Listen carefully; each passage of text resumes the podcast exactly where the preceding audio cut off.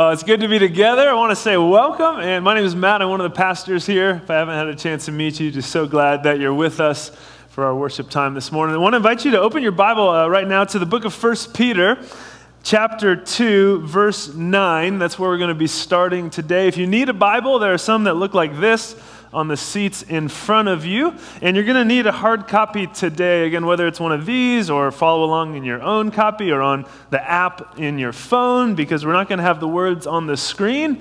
And again, that's not because we hate technology, but because we want to just be in the habit of opening up God's word for ourselves so we all together can have an open Bible as we go through First Peter. So I'm going to read for us our verses for the day and then we'll jump in. So 1 Peter chapter 2 starting in verse 9 it says this.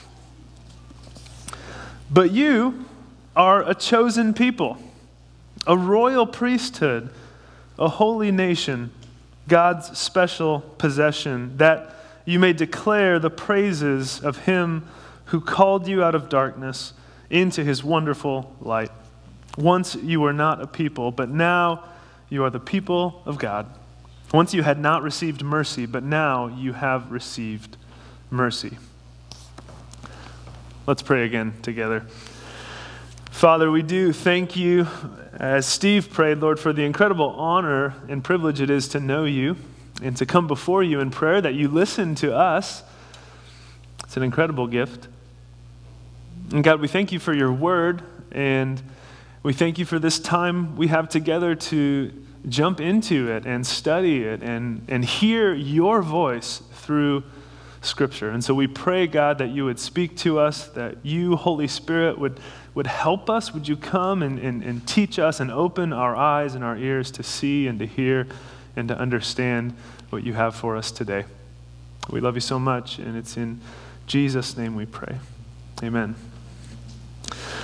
Well, recently a book came out titled Mission Drift, where the authors argued that organizations naturally, over time, start to drift away from their original mission and the reason that they were founded in the first place. And this happens over time and sometimes slowly, and it's not necessarily due to ill will or bad intentions, but it's a, a natural occurrence. And they use the example of a well known uh, academic institution that began with an original mission statement that said this I'll just quote it for us to be plainly instructed and consider well that the main end of your life and studies is to know God and Jesus Christ.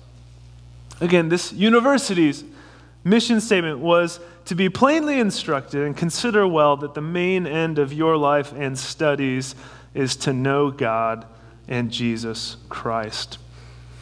So you can tell from that mission statement that this was a distinctly Christian university with the purpose of training people for ministry or for making Jesus Christ known in the world, applying the gospel to all of life. Uh, but this university was Harvard University. And maybe many of you have heard that before or know that Harvard and Yale and Ivy League schools have Christian roots and a foundation in beginning as training centers for, for ministry, for God to be glorified and for Jesus Christ to be known in the world. But today, those institutions look very different and although they are still held in incredibly high regard academically with a world, a global reputation for their academics, they've, they've strayed far from their Christian roots. They've experienced mission drift. And so, using this example and others, the book talks about how it's possible for organizations and churches to experience mission drift and to shift from their original goals and purposes and to really lose sight of why they exist at all. And so we're continuing our Life in Exile series that we're uh, walking through the letter of 1 Peter with just a little bit at a time each week, verse by verse, through this fabulous book of the New Testament. And we're understanding and looking at what does it mean to follow Jesus on the fringes, right? Because the Christians that Peter is writing to in the first century were living on kind of the outskirts of society in, in a social way. They were not at home in their world. They were not at home in their communities. And that wasn't an issue of geography, as if God needed to scoop them up and give them a new zip code, but because of their commitment to Christ, they found themselves as strangers in their own communities because of their convictions, their beliefs, their way of life, what was out of sync with the world around them. And we today, in a lot of ways, can relate with that identity as an exile, as a stranger in a strange place. And so we have to consider what does it mean to follow Jesus in this world, in exile? In order for us to thrive, we really have to understand who we are as a church and why we exist. And if we lose sight of our identity as a church, if we lose sight of our mission, as a church, then we too can experience mission drift. And so the text we're looking at this morning is going to unpack for us these incredibly profound and exciting realities of who we are as a church and why we exist. And so we saw it in verses 9 and 10 already a little bit as we're getting started. You know, Lee did a great job last week of looking at verses 1 to 8 of chapter 2.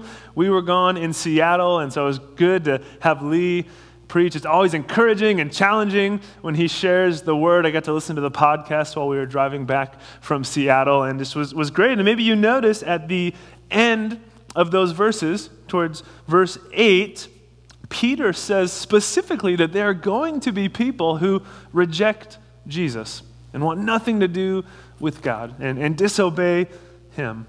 And that's not necessarily a surprise uh, then or now, but then he, he turns back to his audience, to the Christians that he's writing to. And you notice how verse 9 begins with, but you. And so immediately there's this sharp contrast between those who reject Jesus and those who are following Jesus, the, the church.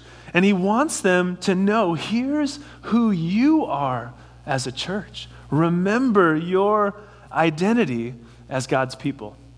And so he walks through in verse 9, you know, several statements there describing them. And these statements are all rich in Old Testament imagery and often uh, were found in the Old Testament, used previously to describe the people of God. And so Peter is saying, hey, what was true of the Old Testament people of God is true of you today, church, in Jesus Christ. And so we're going to walk through them together. Look again at verse 9. He says, But you are a chosen people. He begins by using the language of being chosen. And we talked about this a couple weeks ago. If you remember the first week of this series, we looked at what does it mean that we are elect exiles? Chapter 1 uses that language, the, the doctrine of election, which simply teaches that we belong to God not because of our own choice or our own decision alone, but that actually before we moved towards God, God moved toward us.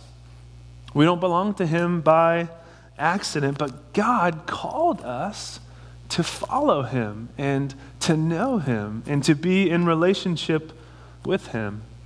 And so we are a chosen people. And that truth should be incredibly liberating when we realize that the way God chooses is different from the way that we choose.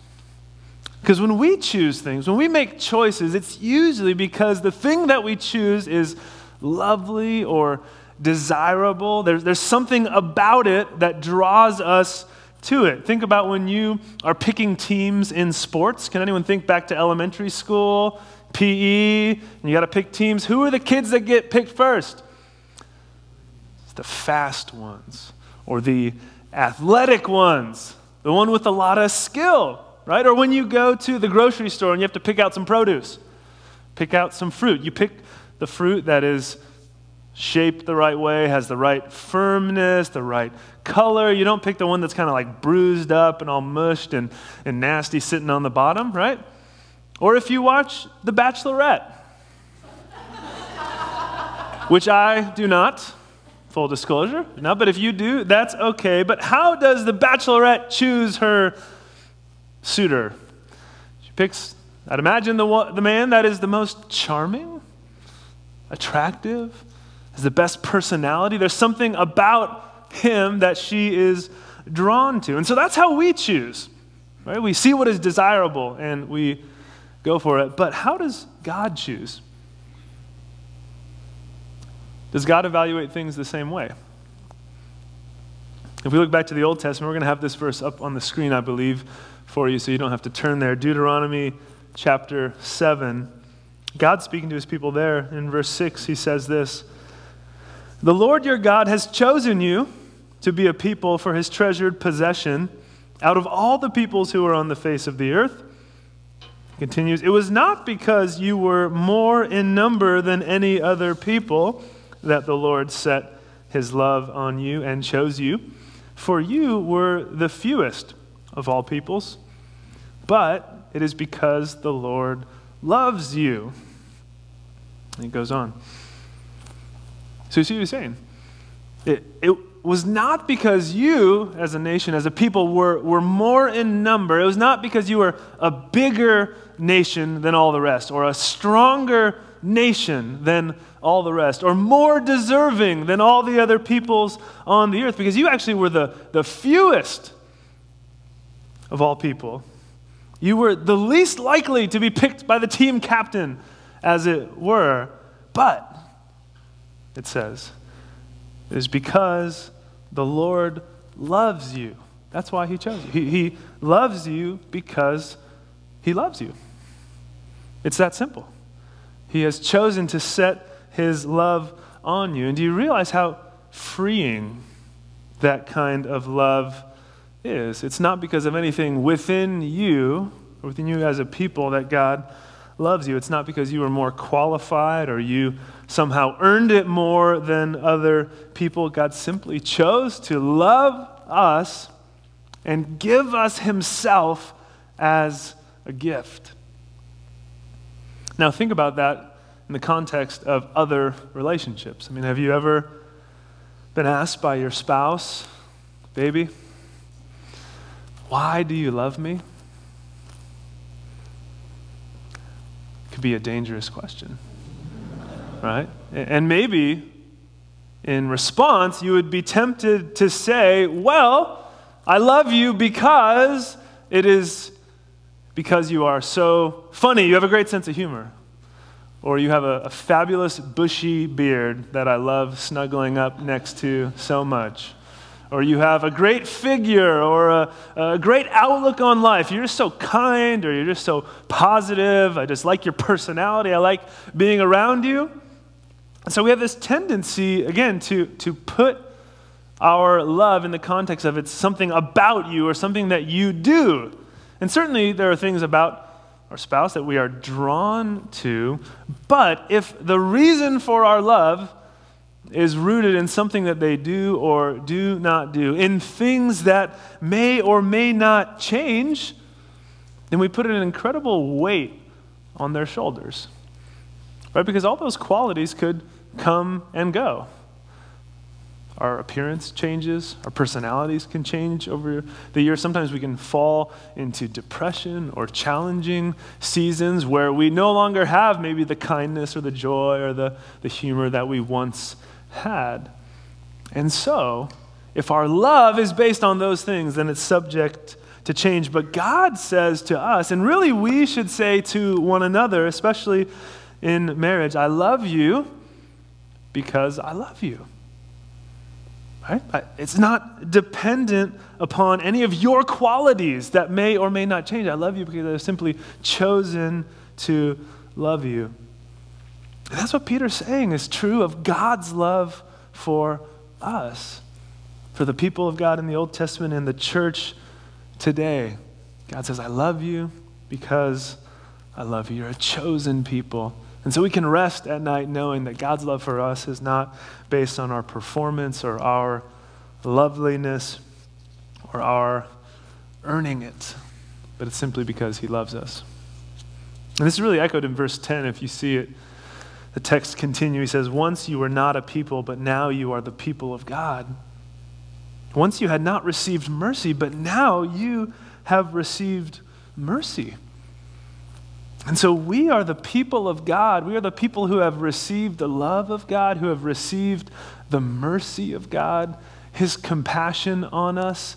He did not leave us as we were, dead in sin and lost and separated from Him. No, the message of the gospel is that God came to us to rescue us and save us not that we earned it or deserved it or worked for it, but God, in His grace, gave us the gift of life and forgiveness of sins and salvation in Jesus Christ. New life. His Spirit in us, new hearts, reconciliation with the God who loves us. And so, before we get too far, again, we have to realize that this relationship that we enjoy with God, both individually and collectively, is only possible through the grace of God shown in Jesus Christ. And so, even though the name of Jesus is not explicitly mentioned in these short verses we look at, Jesus is still the hero of this passage. Because all of the blessings that we enjoy of salvation, being the people of God, reconciled to God, forgiven of sins, given new life, made alive both now and forever. All of these things come to us through faith in Jesus Christ. Peter continues, verse 9 You're a chosen people, you are a royal priesthood, he says next. Now, this can be hard for us today because we don't always have associations with royalty or priests uh, for that matter. But those concepts can be a, little bit removed from our experience. But in the ancient world and in the first century, being of a royal lineage was an immense honor. It was an incredible privilege that the majority of people would, would never enjoy. In fact, it was something usually that you were born into not as much something that you become or aspire to later. And so it wasn't like, hey, what do you want to be when you grow up? I want to be royalty. Well, too bad. It doesn't work that way. You know, it's better change uh, your expectations now. But for us to think about it, if you're, someone in your family became uh, maybe the president, maybe that's the closest association that we today have as, as Americans. If someone became the president in your family, you then would have this, this new status, this new power and privilege because of your relationship with them. That would mean good things for you, it would be an honor. And so, as Christians, because we serve the King, Jesus, and we're a part of the King's family, we all have this royal status, this privilege that comes by being in the family of God. And he says we're not just royalty, but we're royal priests. And we're going to talk about that a little bit later in the service about what is the role of a priest in the world and for the people. But for now, let's just consider the special, again, privilege that a priest would enjoy, this connection with God that they would have that would look different from the rest of the people. See, priests were able to enter the temple and the tabernacle in, in ways that others could not. They would offer sacrifices and be in the presence of God in the way that others could not. And especially the high priest alone was allowed to enter the innermost part of the temple that was associated with the presence of God. He alone could be there. And so priests had this unique access to God, this privilege as they served Him. So notice then what Peter's doing with that concept here. He's taking this Old Testament special privilege and role as a priest, and who's he applying it to? To the church, to every believer. He's saying, You are a priesthood. So it's not just that a select few of you are priests and have this special status, but uh, the New Testament talks about the, the priesthood of all believers. That anyone who is in Christ has this special privilege and relationship with God. And so that immediately removes some of the hierarchy that we associate with religion. And I see this misunderstood a lot, especially as a pastor, where people in my, friend, uh, in my family or friends of mine will say, well, because you're a pastor, you're, you must be closer to God. You must have like a direct phone line to Him where the rest of us are just like trying to get our prayers. I mean, I even heard this this weekend. We were up in Seattle for a wedding and they were worried that it was going to rain on the wedding day. And so, as it does, right, in Seattle. Um, and we were there on the rehearsal day, the day before, and the family, again, these are Christian people, came up and said, hey, like, make sure you're praying for the rain to not come tomorrow. And in my mind, I was like, you should be too. You know, like it's not just me. But you see, the assumption there is that, well, you're a pastor, or as my dad would say, a, a man of the cloth. And so you have this direct line where God will listen to you more. But that's not true, right? All of us in Christ, anyone who is a believer, has the same access to the Father. The same access that the, the professional ministers do because we're all priests in Christ. It's an incredible privilege. It says you're a chosen people, you're a royal priesthood. He goes on, you're a holy nation. Now, to be holy, we've talked about this a good amount in the past few weeks, right? It means to be set apart, talking about separation from the rest and, and purity and so we're not going to talk about this as much because, we, again, we've covered it before in the previous weeks. But I do want to at least just point out that, again, we are called as the people of God to look different, to, to live in a different way than, than the rest of the world lives, and therefore reveal who God is through our lives. We have this unique purpose. And think about this maybe with some of your household items. Do any of you have like special guest towels? Like fancy towels that are extra fluffy, extra clean, that when you have visitors or people staying over, you get those towels out of the closet and make sure those are hanging so people can wash their hands on them, right? So if you were out doing some gardening or doing some work on your car and your hands got dirty, greasy, muddy, you would not come in the house and find those guest towels and get them all muddy and nasty, right? Because they're, they're special. They have a special purpose. They're not like everyday towels that you can just get muddy and wash. No, they have a, a special purpose. They're, they're set apart, they're holy. And so, in the same way, we as the people of God are to be, to be different. We have this, this special purpose that God has for us as His people. We're to be distinct. And sometimes, again, we think about holiness in a negative light, that it has to do with being condescending or people who are holier than thou, or we maybe view holiness incompletely, where we think it's kind of supposed to be some air about us, this kind of abstract, lofty idea where we're, if we're holy, it means like we pray 12 hours a day, and we never get angry and we just always have kind of this tranquil state. But, but that's not really the way the Bible explains holiness. I think sometimes that's a misunderstanding because if you look back, especially even to the Old Testament law in Leviticus, where it calls the people to be holy, it then explains it in really down to earth, everyday circumstances. And so, even if you just go and read Leviticus 19, which you don't have to do now, but just write it down and go back to it, look at the laws where God says, I want you to be holy, and here's what that means. In Leviticus 19, he'll mention things like honoring your parents and having an exclusive loyalty to God, being generous to the poor and needy. Talks about not lying, not stealing, talks about loving your neighbor, talks about not robbing people or committing fraud. Talks about economic integrity.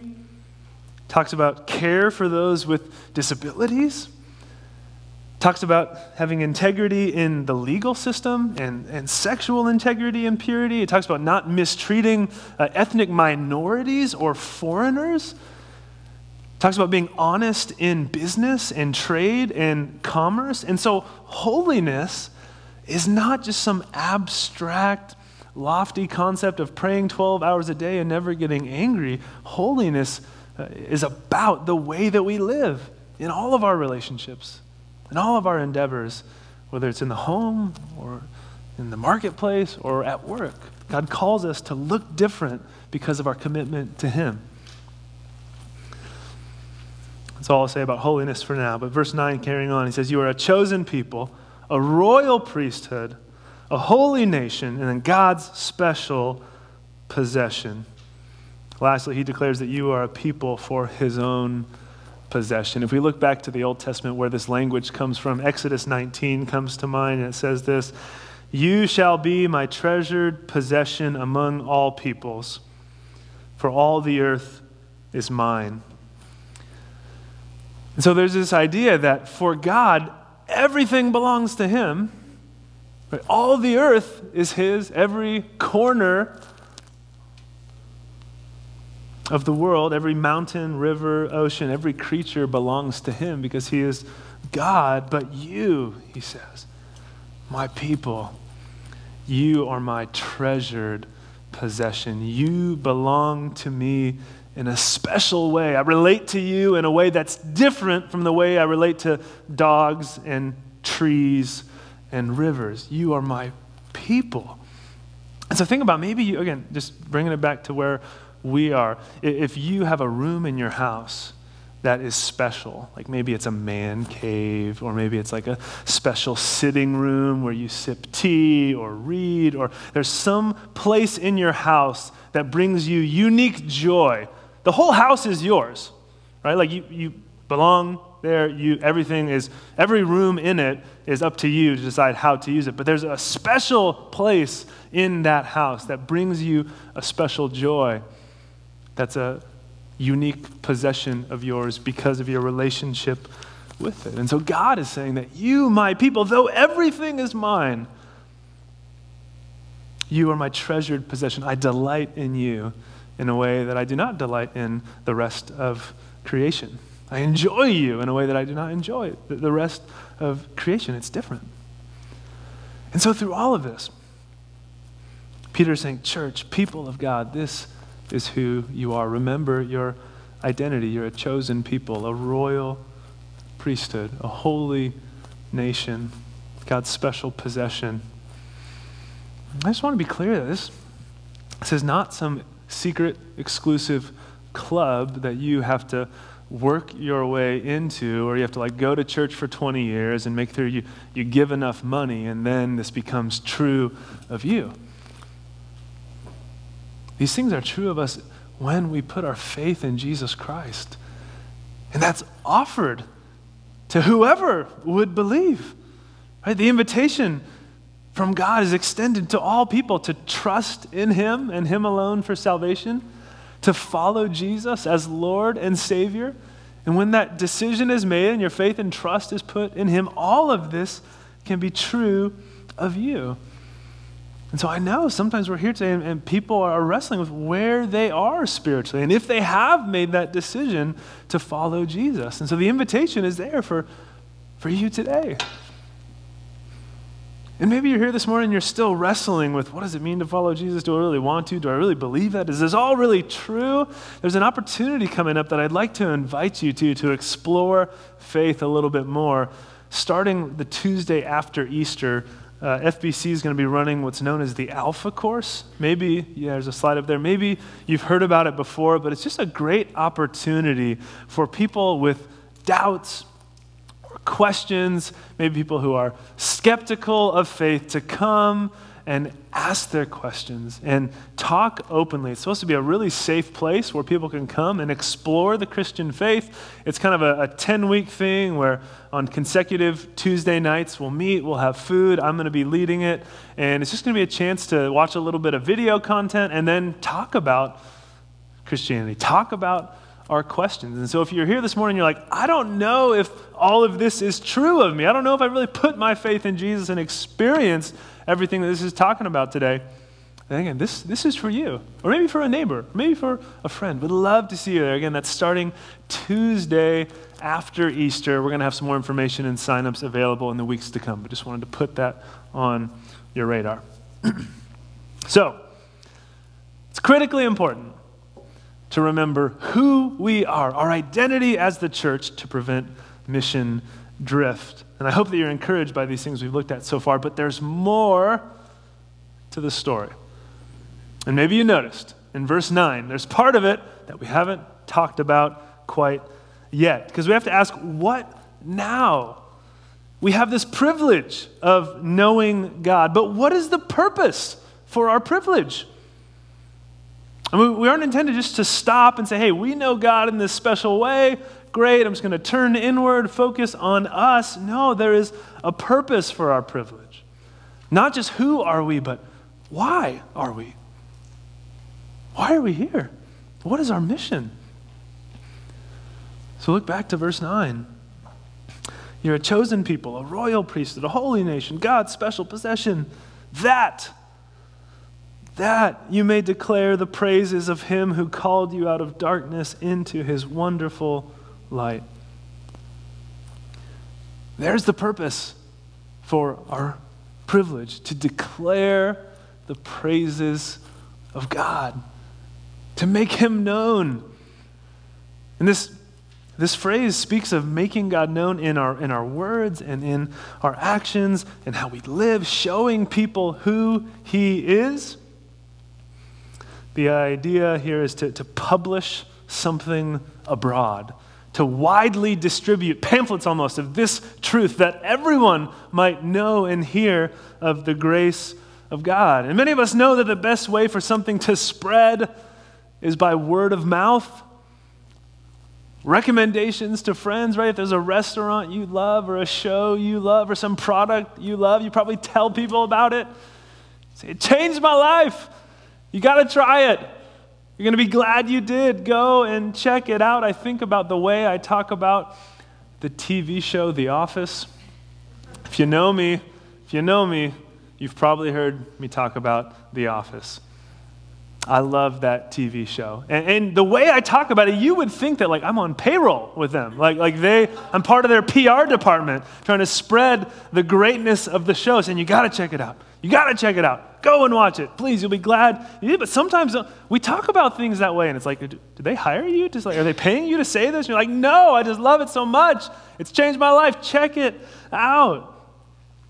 And so obviously, in an infinitely greater way, we're called to share the greatness of God, the glory of God, the praises of God, to let people know what He's done in our lives. How the text says He's taken us from, from darkness to light, he, He's rescued us from sin and death, given us eternal life, joy, and a relationship with Him, and hope forever. So we have this purpose to make God known. And I want to circle back too to verse 9 where it talks about our role as a priesthood. We talked about the privilege of being a priest, but we didn't as much talk about the role of a priest in connection with the, the world or the people of Israel. They had a special responsibility to the people. Priests would teach the people God's ways and God's word. They would help people understand who God was and what he expected. Priests brought sacrifices to the altar before God. They interceded for the people, they represented the people before God. They led times of worship at the temple, they led times of confession. They taught others what right worship looked like. And lastly, they, they blessed the people. They were responsible for speaking these blessings over the people, asking God to bless the people. And so priests kind of stood in the middle between God and people. And they had this function. Christopher Wright, this author and scholar, explains it this way. Said, The job of priests then was to bring God to the people and bring the people to God. And so God says to Israel as a whole people, You will be for me to all the rest of the nations what our priests are for you. Through you, I will become known to the world, and through you, ultimately, I will draw the world to myself. So Peter's saying, hey, you, Christians, you, church, have this responsibility as a priesthood to make God known to the world around you, to declare his praises, to represent God before a watching world, and show them who he is. And if this is true, then it's really sad that many of us have slipped into, or at times find ourselves in, kind of an us versus them mentality. Where we think, well, we're the church, we're the insiders, and the outsiders are a threat.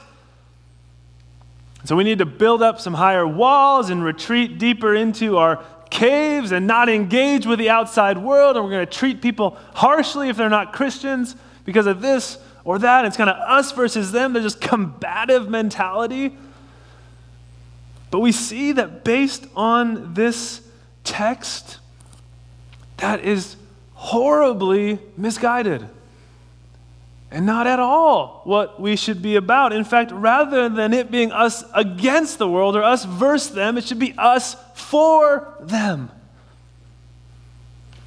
Us for the world, that they would have life and know the goodness of God and the grace of God and be loved by Him. And so we're not to just retreat and build up our walls and, and go back into the bunker we're going to go out and love people in Jesus' name. Sharing the gospel with our words and by how we live, showing people the God of grace and compassion. It's not us against the world, it's us for the world. So, the God who made us, who we are, calls us to show the world who He is and again, just briefly, how do we do that? By, again, our words, sharing the gospel, thinking about opportunities. Do people know what God has done in our lives? Have we ever told people about Jesus or what difference he's made in our lives? This week, we can look for opportunities to share that with our words. But this also takes place as we live out our faith. So this week, we can look for opportunities to, to show sacrificial love to show up when people are in need. Maybe this week there's going to be an opportunity for you to go out of your way and inconvenience yourself for the good of someone else. And by doing that, you will demonstrate the love and the grace of God. Let's look for opportunities to make God known.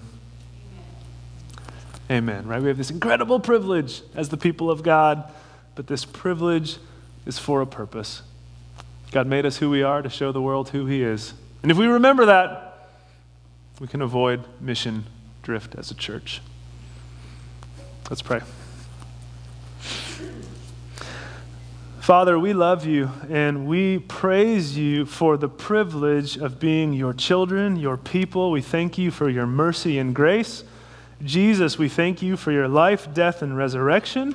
It's because of you that we are saved It's because of you that we are reconciled to God, forgiven of sins, eternal life and hope, your spirit in us.